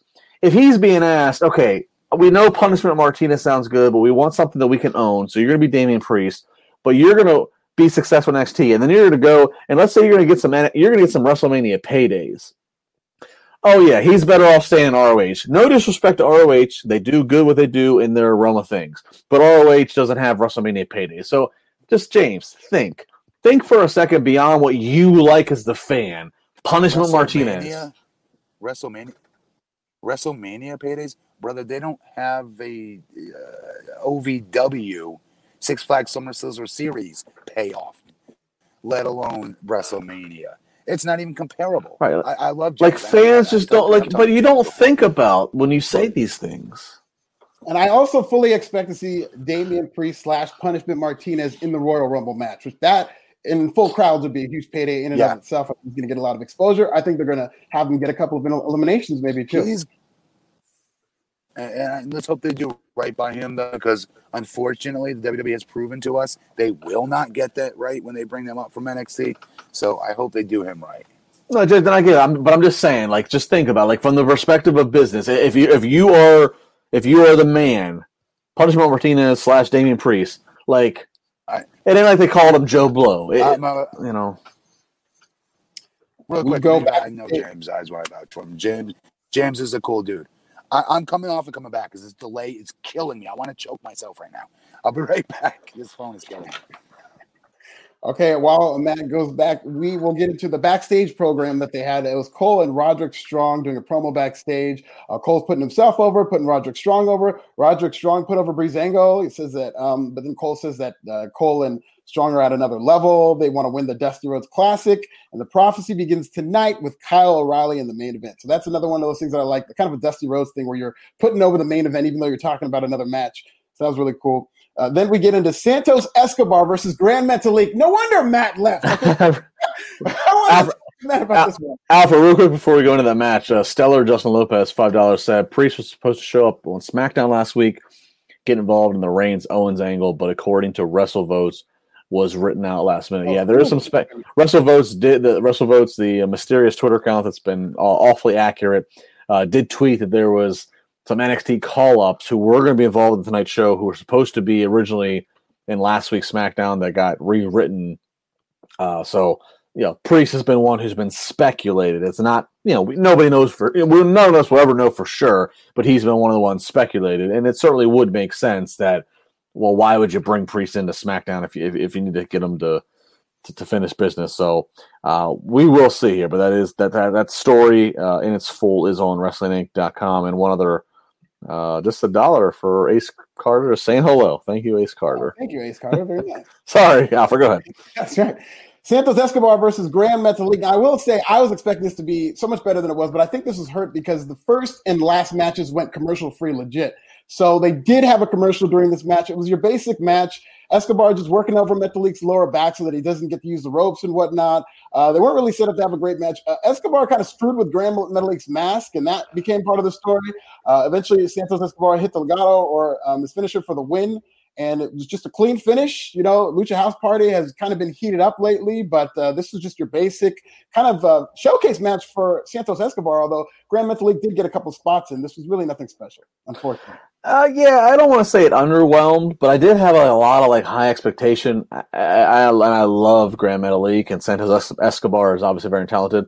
You know, um, it was certainly an okay match. I don't want to say they, they, I mean, they, they didn't flop. They did what they had to do. There were some moments, if you want to get picky and watching the X's and O's, they botched and got, you know, a little, little out of time and such. But uh, this was what it was. I'm glad that it was placed on the show where it was. It was not placed to be the, you know, the an integral opening match or turn of the hour or main event.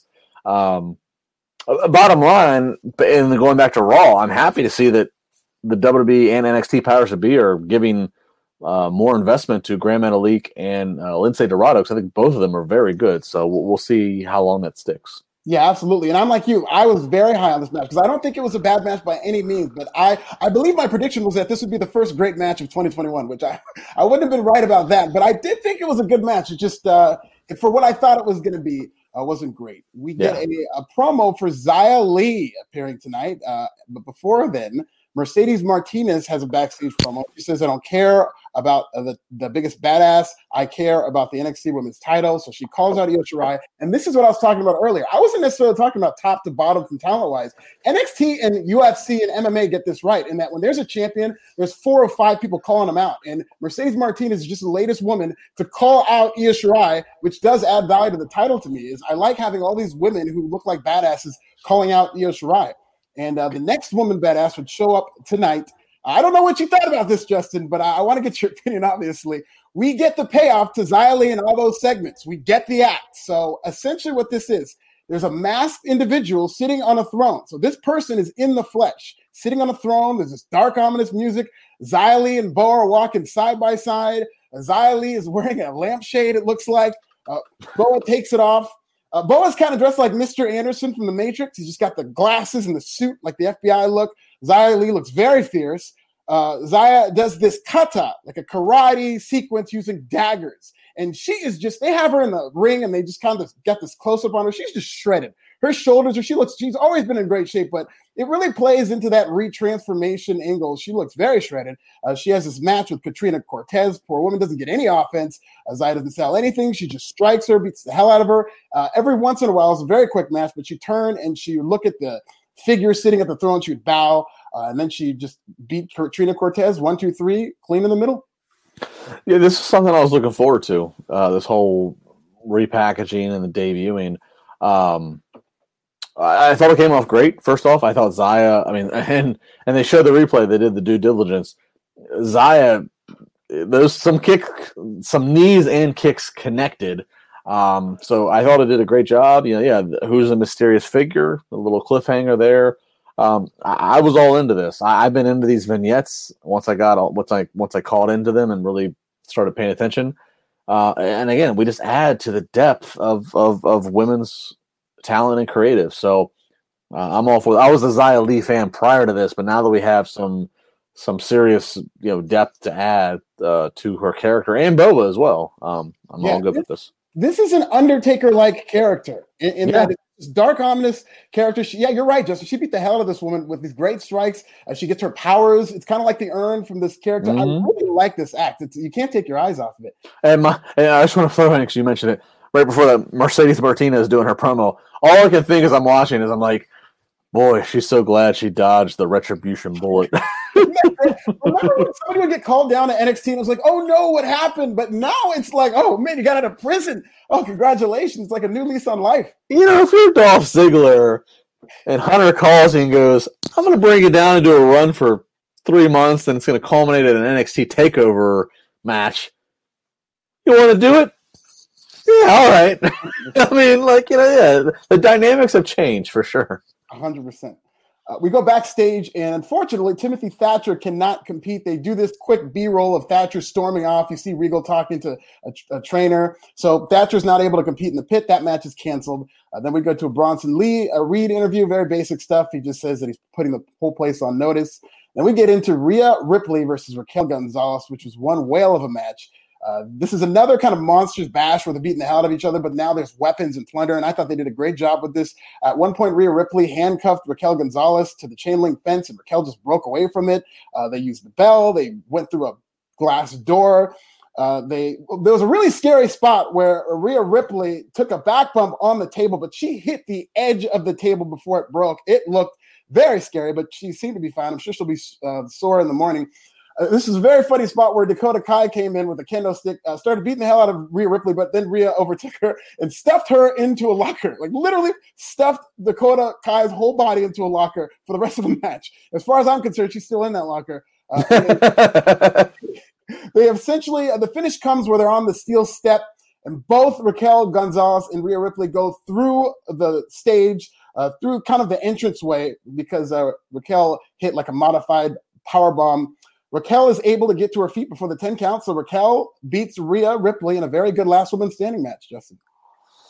Uh, very good. Um, you know, I mean, uh, God, this this this could have ended the night, and this this could have main evented, and there would have been no, uh, I don't think, any complaints.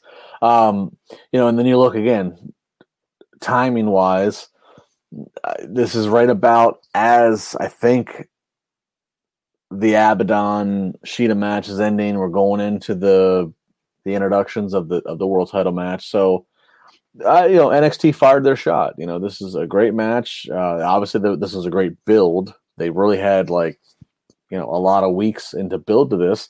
Um, it looked violent. It was violent. Uh, the Dakota Kai spot, as you mentioned, is funny, but, it, but but relevant. How do you neutralize her? Um, much like how I felt at the end of the Kross Priest, I felt this might be the end of Rhea Ripley at NXT. I might see Rhea Ripley show up in the Women's Royal Rumble in a few weeks. Yeah, um, Rhea Ripley's a favorite. She's one of the three top favorites, and they just updated the odds, and they haven't changed. So, and that, that, that that's a pretty wild thing when you're an NXT exclusive talent, you are being already, yeah, right, already odds makers are putting you at a top three for for Rumble. So yeah, I mean, you know, this this was a obviously was a TV special, but this is you know storyline purposes, it's the equivalent of a pay per view. It's it's where they want things to culminate and to reset. So uh, whether you're talking about Priest or, or Ripley, Ripley, this felt like this was and the end of, of an era for them, and you know we're gonna they're gonna start new somewhere else. And if it is, it was a hell of an era for Rhea Ripley, but it ended with a bad taste in my mouth. Just uh, how much they kind of botched her from WrestleMania 36 to now. But that wasn't for lack of effort because Rhea Ripley still had some great matches and she was just incredible. And I, I am actually looking forward to seeing her work with some of the main roster women. Yeah, I mean, there's so many fresh matchups. You're right. Whether you put her on Mondays or Fridays, um, it's almost to the, the point of just, and we've heard about it for for a couple years now. Excuse me, about a, a woman's only show, whether that be on cable or a network only thing. There's just so many women.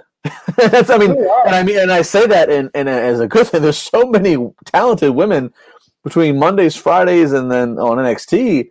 I, I think you get to a point to where you don't just want to have okay the Raw Women's title, the SmackDown Women's title, and then the tag team titles. Like you want to be able to have other stories that are just just stories They don't have to revolve around a title. But the only way to fit that in, I think, is you need to have more programming for them. And you know, I don't want to dismiss 205 Live, but I almost feel like if you replace 205 Live with a women's only show, you'd probably see more bang for your buck, in my opinion. But all in all, good problem to have. A lot of talented women that we are all trying to keep track of. Where are they in the WWE universe? Absolutely. And to your point, not to jump ahead, but this is very relevant. They did make an announcement that there is going to be a Dusty Rhodes Women's Tag Team Classic. So they might be on their way to developing brands in a whole separate entity for the women because now it's time. They have too much, they have an excess of talent of women on all three brands. Yeah. I mean, if you do the stats, and I'm sure we could call upon you know friend of, of, of this show and, and such a, you know Sean Ross Sapp. And if you really go into the stats I, I guarantee if you looked in the last two years the women across WWE and NXT platforms have probably you know main evented or, or or uh, you know done more significant segments than we probably make a point to to highlight but it's there. And then again Ripley losing I felt like again okay she's probably going to Raw or SmackDown. Again good for her good for Raw or SmackDown, but it's like God, they have just such a plethora to use, and I feel like they don't have enough time to use them. Matt, what do you think about this women's match between Ripley and Raquel?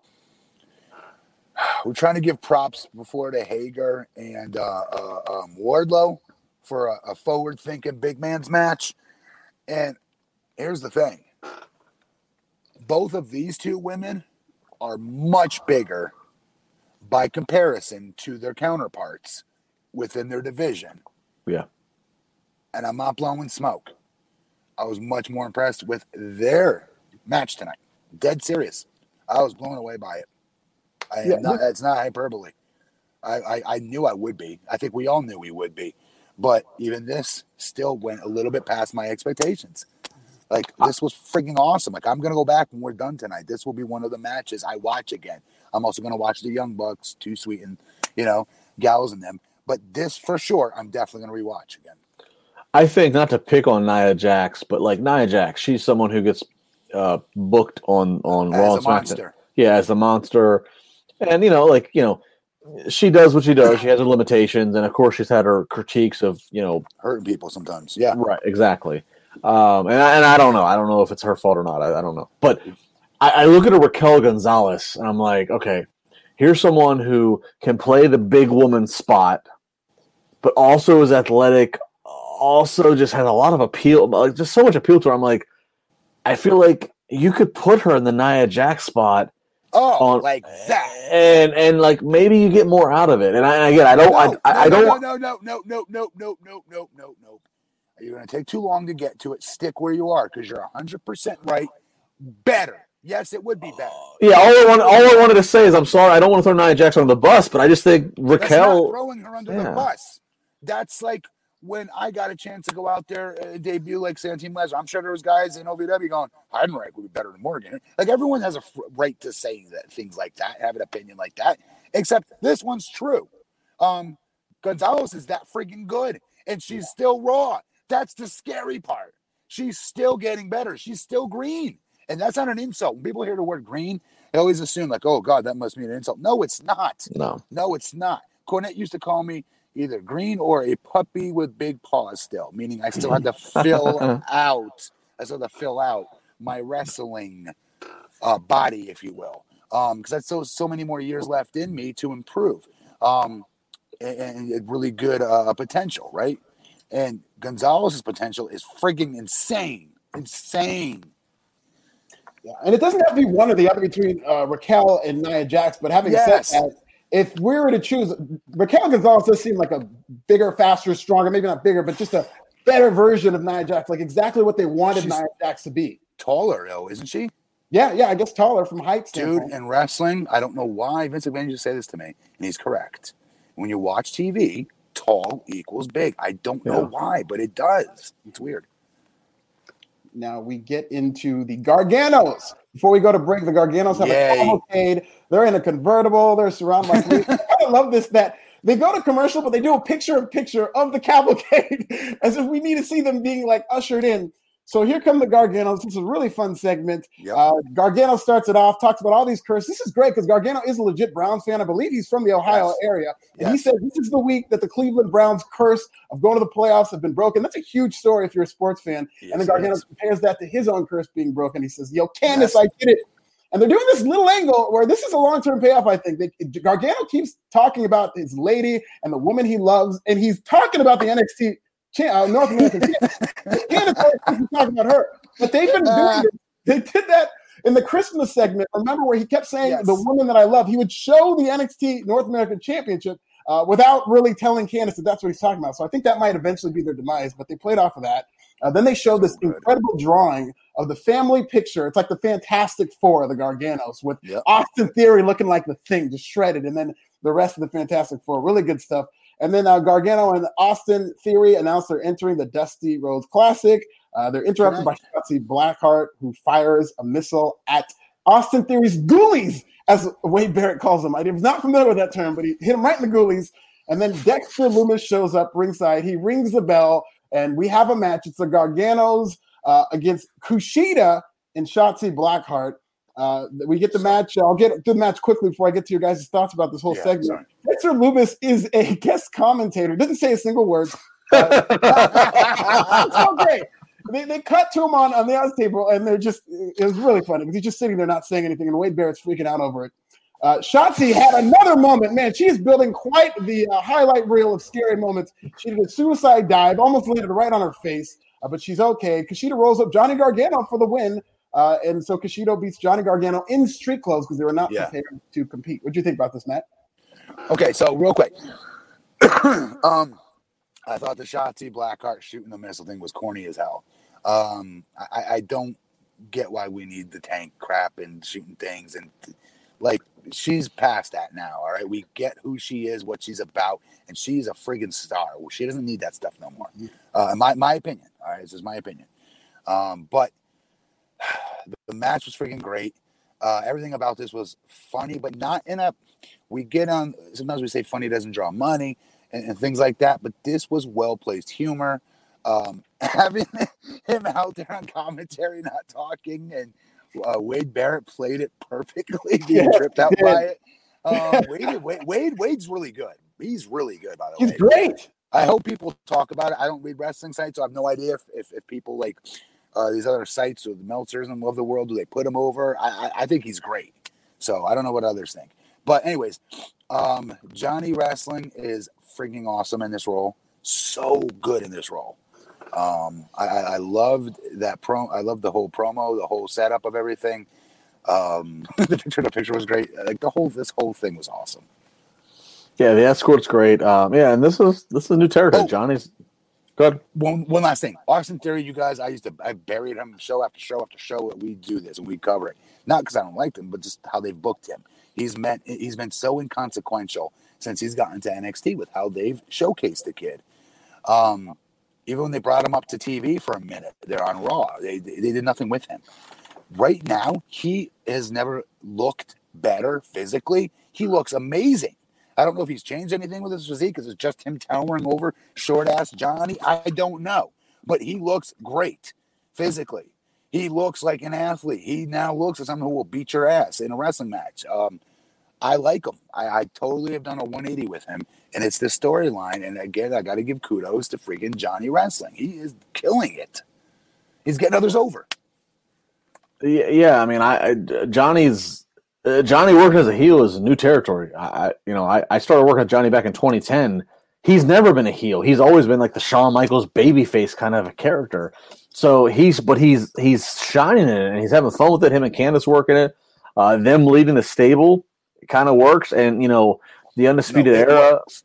it works. And the undisputed era, you know, you know, they're eh, we all keep waiting. We all keep waiting for that to disband and Adam Justin. to go wherever the Pat McAfee one's disbanded. So this is like the next stable for NXT. Justin, let me ask you a question real quick, or Alfred, you as well. Um, who are you more interested uh, by as far as a stable? Who are you more interested with? If there's a backstage pre-tape or a promo in the ring, who are you more interested with seeing? Between those two stables that uh, Justin just mentioned. Oh, jo- Johnny! I mean, the stuff they're doing right now is just it, it's, right? it's it's clever. It's funny. Um, yeah, and it hasn't ran its course. It's still no. I mean, just the visual of that cavalcade was just so so obnoxious, but it's so funny. I, I, do, yeah. I, do, have a nitpick though. I have a very small nitpick. Yeah. Uh, they did this big segment where the reveal was they had this just incredible drawing, this artwork of the Fantastic Four in the same show where Dexter Lumis is your host, and that's his whole gimmick because he draws and he even drew a picture. Even though this match wasn't planned, he drew a picture of these tag team match that was going to happen. And as good as Dexter Lumis is, it was nothing compared to this art. And like, I mean, they could have done anything else as a corny kind of salute to the Garganos, but to do this art in the same segment that you've got Dexter Lumis's art really kind of made Dexter Lumis look minor league. And I thought it kind of scooped his heat in some ways if he's supposed to be the host. No, there was a scoop out for. I thought the same thing. I thought the reveal was going to be that like Dexter made it. I, I thought there was going to be some connection. I'm totally with so, you. There was a little so scoop of heat. You're mad that like that Dexter Lumis wasn't the artist of it? yes. Well, well, yeah, I wouldn't say I'm mad, but he could have done that. Like his gimmick is he's an artist. Why did they have to have an art? Especially if this drawing was so much better than anything Dexter Lumis could draw. It was so weird, especially if Dexter Lumis is your host and he's like so should, the guy who should, does it. Should we be concerned that where the most interesting thing we find about Dexter Lumis is that he's a really good artist. Like, and we're. I don't know. He, okay, my only problem is that because he appeared in the segment, he did his art. He's the host of this show, and at the same time, they had the the art draw. All they had to do was just get rid of that. Maybe a corny family picture of real life. The Gargano family would have been just as funny. Uh, but they just had this, they're heels. And they okay. have this incredible art drawing that, that they posted on WWE's Twitter. And I, I, don't think that made them look like heels, A. And B, it just kind of made Dexter Lumis look minor league the way, you know, with his drawing. And he's supposed to be a babyface. Wow. Okay. No, I, I, I, get, I, I get, I get, I get where Alfred's coming from. There's a, there's like an obvious like disconnect there, but uh, nonetheless, Ho- no, no. Hashtag holy overanalyzation, Batman. oh, that's what we're here to do, Matt. We're here. no, come on, you got it. It was too much of a coincidence. I wouldn't have had a problem if it was on any other show, but on this show, where Dexter's your host, where he's doing art segments. And Matt, to be fair, the week the weeks leading up to this, Dexter was like drawing. Yeah. You know, Yes, I mean, no, I get that. I do. I do. I'm not cheering for him any more or less because he can draw good shit. No offense. All right. Well, nonetheless, I will say this: the the, the cavalcade for the Garganos is great because NXT hasn't really done that. So this was cool. Real quick, let me uh, cavalcade, cavalcade. Good word. Uh, some uh, super chats. Nightmare Knee, five dollars. It's frightening how good the female talent is nowadays. Asuka and Io are my favorite wrestlers, male or female. Uh, no arguments there.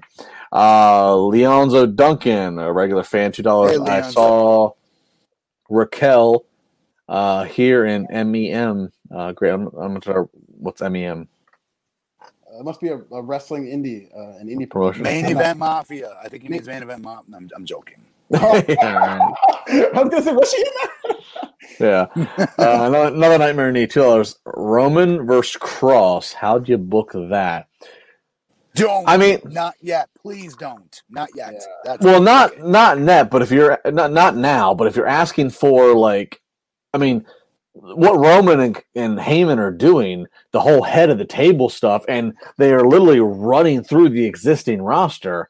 If and when Kross appears, TikTok, um, you know, I mean, I mean, there's something there of, of challenging the head of the table, challenging such. But yeah, I agree. Uh, We're still too early. Kross got derailed with the injury.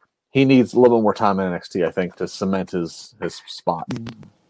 But when we talk about people that Roman needs to pass the ball to when it's time, I'm still saying it needs to be Keith Lee. It needs to be a Karrion Kross. Bigfoot sneakerhead dollar- dollar ninety nine. What if they add Tessa to this roster? Oh, dude. They'll have to stop. have a women's show. If they, but again, I, I say this: I, I, Wow. if they were going to add Tessa, they would have done it by now. Just saying. But, but he's, Uh, he's playing fantasy booker, just like can Sure. you imagine kind of comment is what he's saying. Sure. Oh, sure. Uh, Andrew Ung, dollar ninety nine. Are we getting Cardi B versus Lacey at Mania? Dude. I'll say this real quick before everybody talks. I want to just bring this in. Uh, today on the Wrestling Inc. Daily, myself and Nick Hausman. Nick has access to to the analytics and such of the Wrestling Inc. website. This was the top story we talked about. I asked why. Is this the top story we're talking about? Because this was the top story of traffic since Monday on Wrestling Inc. Is Cardi B in the back and forth tweets with Lacey Evans and the work shoot. Are you Cardi B? Do you know this is a work? So people No. are buzzing. Let me tell you, Lacey is fire. That's I love what my Lacey. reply. That's what my reply to her was on Instagram. I love her, and uh, Cardi B, you're out of your freaking mind. If any of this is shoot, out of your mind. This Yeah, is I a have- military vet. This is a military vet that that I would not mess with. Yeah, and, and Cardi doesn't know that, and I, I would have no problem with her wrestling at WrestleMania. I think that'd be great press for WWE. It'd probably be some Oh, of the best yes. they've ever gotten. She's got 80 million followers on Instagram. 80 million. The traffic for She, Cardi B. I again, put Cardi B- yeah. interviewed our president, like our Yes. president. She was the first one who got to interview. Like, yes, she's a big deal. It would be a huge coup. But that Twitter back and forth, I can promise you, just by looking at it, was not a WWE concoction. Because if you looked at the language that Cardi B used, that is not. WWE approved. language. No. I will not repeat it on this. I, I, I, I, have, would love to see Cardi B at WrestleMania. I have to give credit to Nick Hausman, who I did the podcast with today on Wednesday afternoon. He was like, Cardi, put the gun down. Like, Cardi was taking it seriously. I was ready to pull up. I mean, that was a- Uh, I mean, yeah, I mean, look, Cardi's got 16 million fans on Twitter, follows on Twitter, eight- 80, 80 million on Instagram. If WWE could get her to do anything with them on a big stage, that's a huge thing. Yes, uh, but I, I, I, guys, would you argue if they could, she'd be the biggest star that they've ever got there? They've gotten mega stars, but we didn't have the same barometers back then to measure it. Like Liberace, kind of a big Yeah. deal. Muhammad Ali, maybe people have heard of him. Uh, well, you know, Mike Tyson. well, and also, and you're, and that's a great point, Matt. But you're right. When they had Tyson in '98, you know, the, the stuff with Holyfield was a couple years removed. Yes. When they had, when they had, Yes. uh, when they had Ali in '85, right. you know his biggest matches were you know so you know, she is the center of music entertainment now, and and, and to all the fight of AEW has a better, uh, younger demo number and this and that. That would be a huge thing for them. That's exactly So the point I was about is to make. yes. Yeah, Yeah, it might be because if you look at when is the last time, and I'm not saying name value, when's the last time WWE got a big star in their prime? Like, I think the closest thing might be Floyd Mayweather when he was still undefeated. He was coming off the Oscar De La Hoya fight. That might be the biggest star in terms of a big star who was in their prime. But Cardi B is a lot of a bigger deal than Floyd Mayweather right now. And yeah, that might be the biggest star that they ever got if they were to book her right now. Dude, Lacey needs to keep doing it. Lacey needs keep going, girl. Keep going. Keep fanning Yeah. that flame. we get an announcement that NXT Takeover is going to be on Valentine's Day. They don't have a theme for it. It's just going to be called Takeover. I thought it was going to be like the Valentine's Day Massacre or something, but it's just Or Valentine's Day. something with Shotzi Blackheart. Or like Black Yeah, some host or or something. something. Yeah. We go to the main event. It is Finn Balor versus Kyle O'Reilly. Okay, I just thought of something. They could have had Shawn Michaels hosted because he's a heartbreak kid. You know, Valentine's Day. Okay, so we get into Finn Ah. Balor versus Kyle O'Reilly. Uh, this was a good match. I don't think it was as good as their first match, but I really enjoyed it. A lot of No. submission wrestling early. Uh, once again, Finn Balor got busted open the hard way. He was bleeding from the head. But the story of this match was Finn Balor working over Kyle O'Reilly's jaw.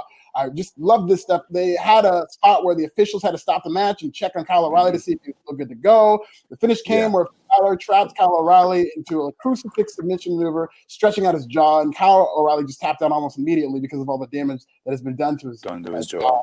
And uh, Balor was bleeding. He kind of stood up and acknowledged uh, Kyle O'Reilly, and then the Undisputed Era came down to check on him, and that's the end of your show uh, with the world title match. Um, I, gentlemen, I think uh, Raquel Gonzalez and Rhea Ripley stole the show. I think that was the best match on the show. Okay.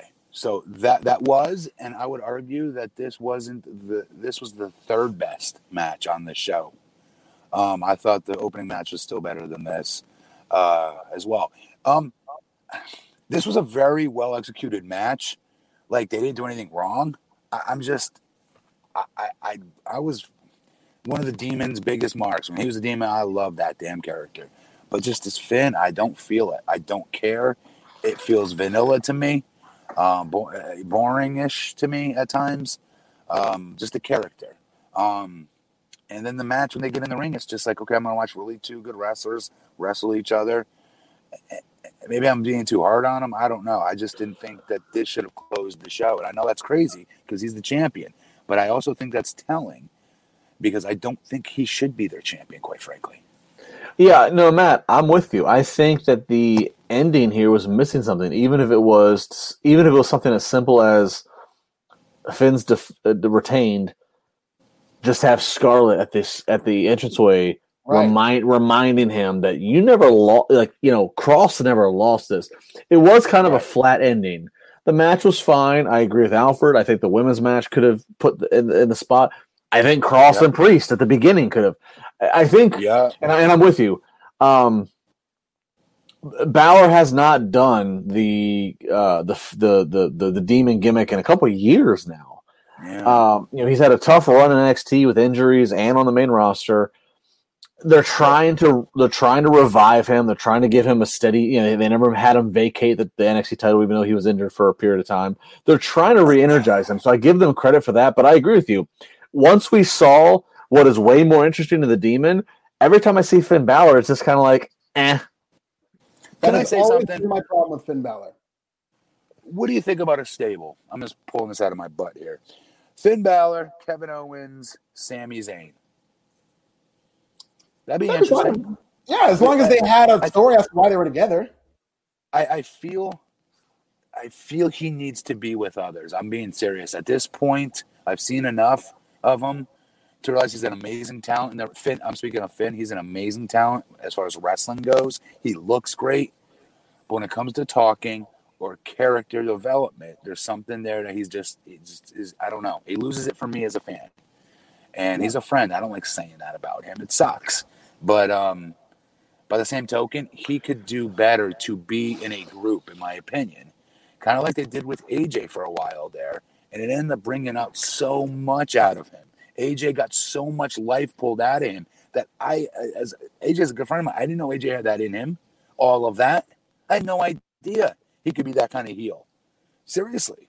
And, and I think there's something to be said for that. I think of Sami Zayn, KO, like they could use it as I think I don't know. I think all three guys could help each other. That's all. I think Finn, just as Finn Balor in the WWE world, I'm not talking about what he did in New Japan or what have you. Right. I think just as Finn Balor, I think it's kind of a similar situation in America to Kenny Omega.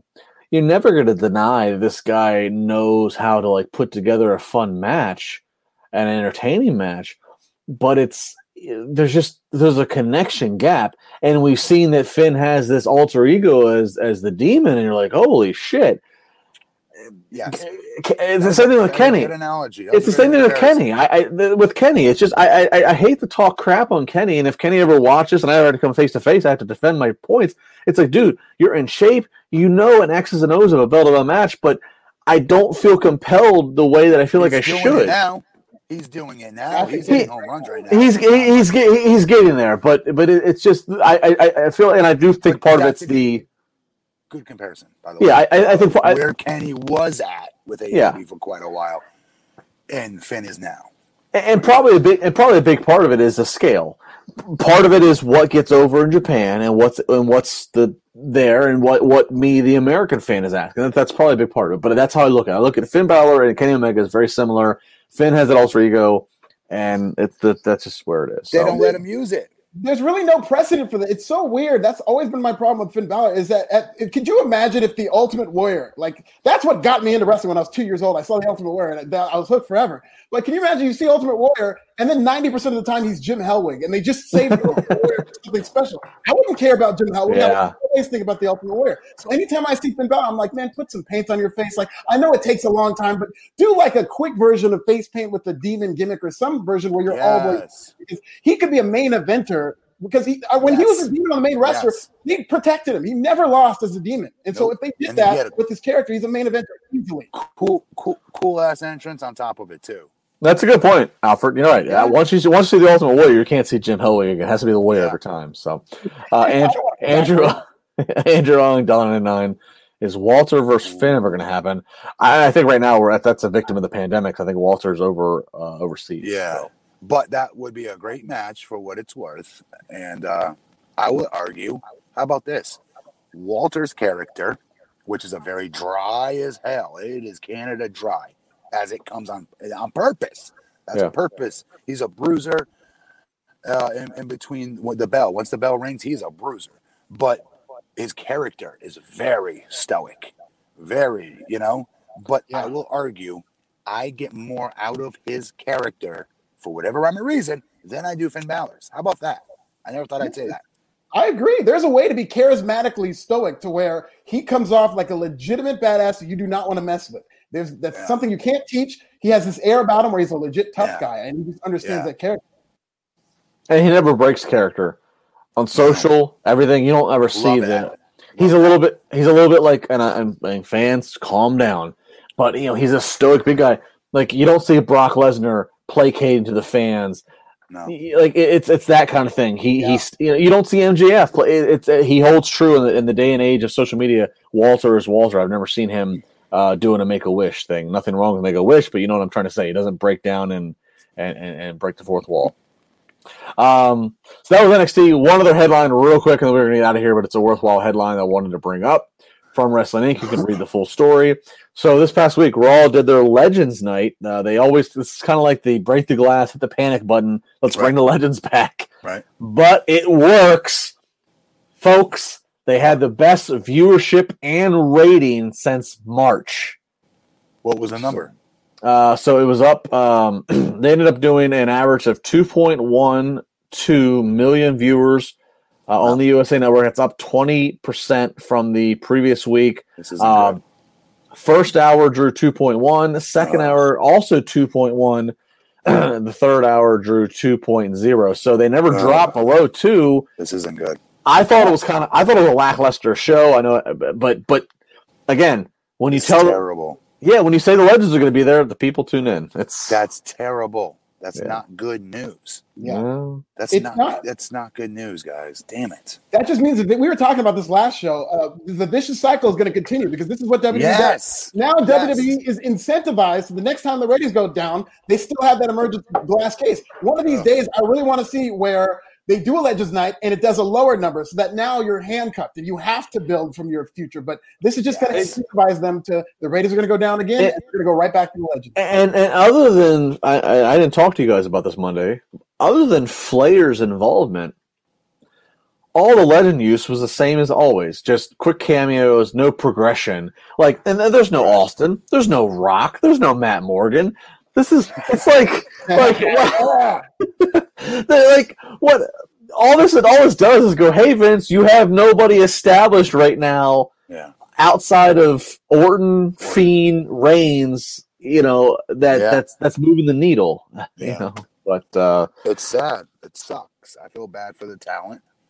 This is a slap in a lot of their faces because they're not. None of them are even half of them. They're not even being used right. Um, and then these guys get to come in and, and, and they pop a not pop a rating. I'm not, going to overstate it and say, Yeah. you know, because their ratings have been in the shitter so badly that they climbed what to the toilet seat. You know that we're going to praise it. You know, let's let's not go too crazy. It did be it was the highest rating since March, so that is something to be, I guess, somewhat impressed about to a certain degree. I just hope they're not overly impressed with it, and they stop doing what's brought them, what brung them to the dance, what won their Monday Night War battle. I still don't understand how they don't go back to that and go. We almost put out of business. What did we do? We did this. We created new stars. That's what we did. I just Well- don't get why they don't do this. and the only answer, Matt, that, that, that's a million dollar question. The only answer is that at that time, come what ninety eight, they were still the private wrestling company. Now they're the public entertainment juggernaut. So I can only imagine the decision making comes different. But that's a whole other That's not a- podcast. That's not a terrible point, actually. Actually, it's not a bad And that's a whole other terrible, terrible podcast we'd have to go through. Last super chat, Ethan Kaufman, five dollars. Adam Cole stands out so much more than the other three members. When any other undisputed members has a singles match, I can't get into it much. Hmm. I, I, I, I don't disagree. I've been pleasantly surprised by Kyle O'Reilly. Not like I was a big fan of him before, but just seeing his But- singles run, he, I saw a lot more in him than I thought he had. Me too, but that's because I didn't think he had anything at all. Do you know what I mean? Yeah. Yeah. So he's Yeah. exceeded the low expectation I had of, of not to be a dick because he's a really good wrestler, you know, but I wasn't expecting him to be, you know, the next like Shawn Michaels or anything either. Um, Adam Cole, though, he's the real deal. I love Adam Cole. Yeah, the situation remains the same. Adam Cole, you can see a future. O'Reilly, they put some investment in. Bobby Fish, like the guy. Uh, Roderick, like the guy, but it's like you know, hands. yeah, good hands. What do you see Vince doing with them? Uh, uh, demoting them to main event status, main event the TV show, not main event the status on the card. Last one for sure. Then we're heading head- end of the broadcast. Paul uh, K. Don't want to butcher your last name. Four ninety nine. Redskins, Chase Young. Ten years ago, Morgan was the young of wrestling. I'm a, I'm a Washington football team. That's right. We're gonna we're gonna terrorize Tom Brady in the playoffs this Saturday night. Do. Chase Young, rookie of the year. Matt Morgan. I love the Green Bay. Matt Morgan was the Chase Young of wrestling ten years ago. I love the Green Bay Packers. I want no part of the Tampa Bay Buccaneers. I want the Redskins to win that game or the Washington football team to win that Can't game. say Redskins. so they can come to Lambeau and get slaughtered because I want no part of Tom Brady in the playoffs. Oh my God, there's more. They, they keep coming in. What is, what is this currency? 200 what? 200 what? Adrian Sebastian, Finn Balor with the demon gimmick worked well in NXT before main roster, but uh, main roster destroyed his normal persona. That it doesn't work anymore. He should go back to being the demon, never go back to main roster. Uh, yeah, I mean, I, I think if you talk to a lot of people in NXT, if they could get the paycheck that Raw and SmackDown gives, they would happily stay on NXT, and that's that. So, all right, that's it. No more super chats. Good. Cut Thank you Raj's bank account off. Matt Morgan, plug guys. plug something. Uh, Wrestling Inc. podcast. See me here on Friday.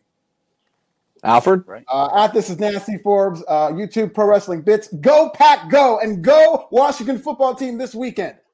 hell to the not Redskins. At Justin LaBar, I'll be back tomorrow during the day on the Wrestling Inc. Daily uh, to talk about the news headlines. And Friday morning, I'll be on with Mark Henry and Dave LaGreca on Sirius XM's Busted Open Radio. Thank you very much. Please take care of each other. Let's be nice.